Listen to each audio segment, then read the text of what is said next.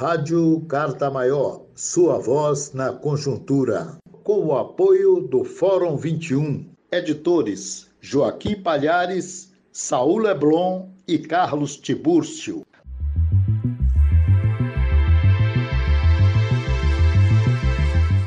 Em Santiago de Chile, Tebni Pino Saavedra. Vamos ouvir. O Chile acaba de acordar com um tremendo sorriso no rosto amanhã desta segunda-feira, 26 de outubro.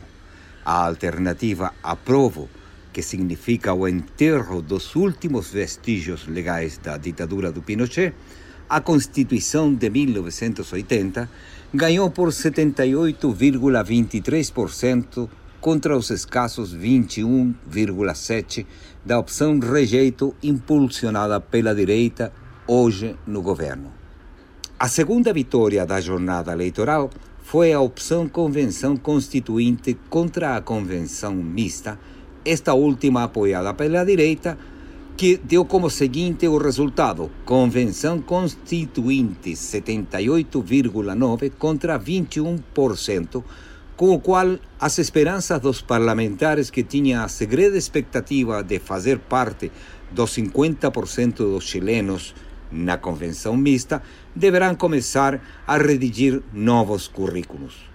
Com isto, fica claro que os chilenos despertaram e, de continuar a tendência antidireita personalizada no governo de Pinheira, o mais provável é que o cenário da Comissão Constitucional, bem como as futuras eleições parlamentares, verão diminuídas as oportunidades que mantinham no governo e que demonstravam uma polarização entre direita e esquerda nos moldes norte-americanos, ou seja, metade dos chilenos por um lado do espectro político e a outra metade do outro lado.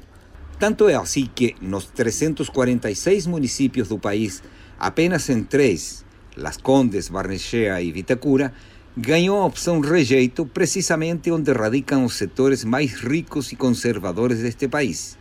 Mais ainda, para todos, foi estranho que um pequeno município do norte do Chile chamado Colchane tenha votado favoravelmente pela rejeição, fato que moveu as autoridades do Tribunal Eleitoral rever os números de eleitores e anular a votação, pois houve mais votos do que habitantes.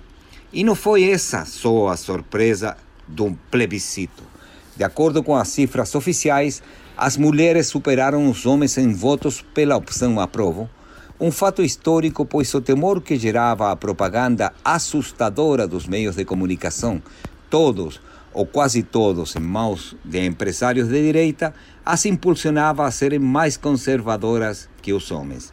E o que adiantávamos há alguns dias, quando prenunciávamos que Pinheira se auto-adjudicaria o processo eleitoral, acabou acontecendo na mesma noite do histórico domingo 25.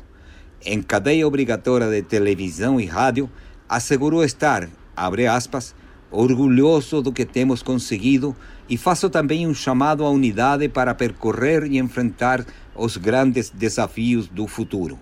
Fecha aspas. Na oportunidade, o presidente autocalificou seu governo como o defensor inclaudicável dos direitos humanos esquecendo as centenas de chilenos que perderam a visão de ao menos um olho produzido pelas balas assassinas que não tremeram na hora de dissolver manifestações e que hoje são contestadas pela perda total da visão de duas pessoas jovens que ficaram cegas pelo resto da vida.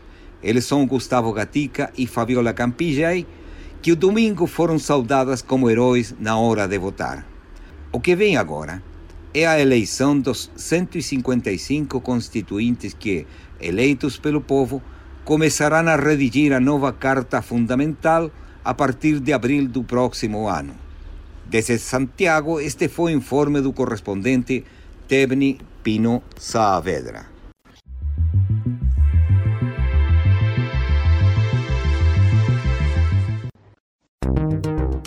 Rádio Carta Maior, sua voz na conjuntura.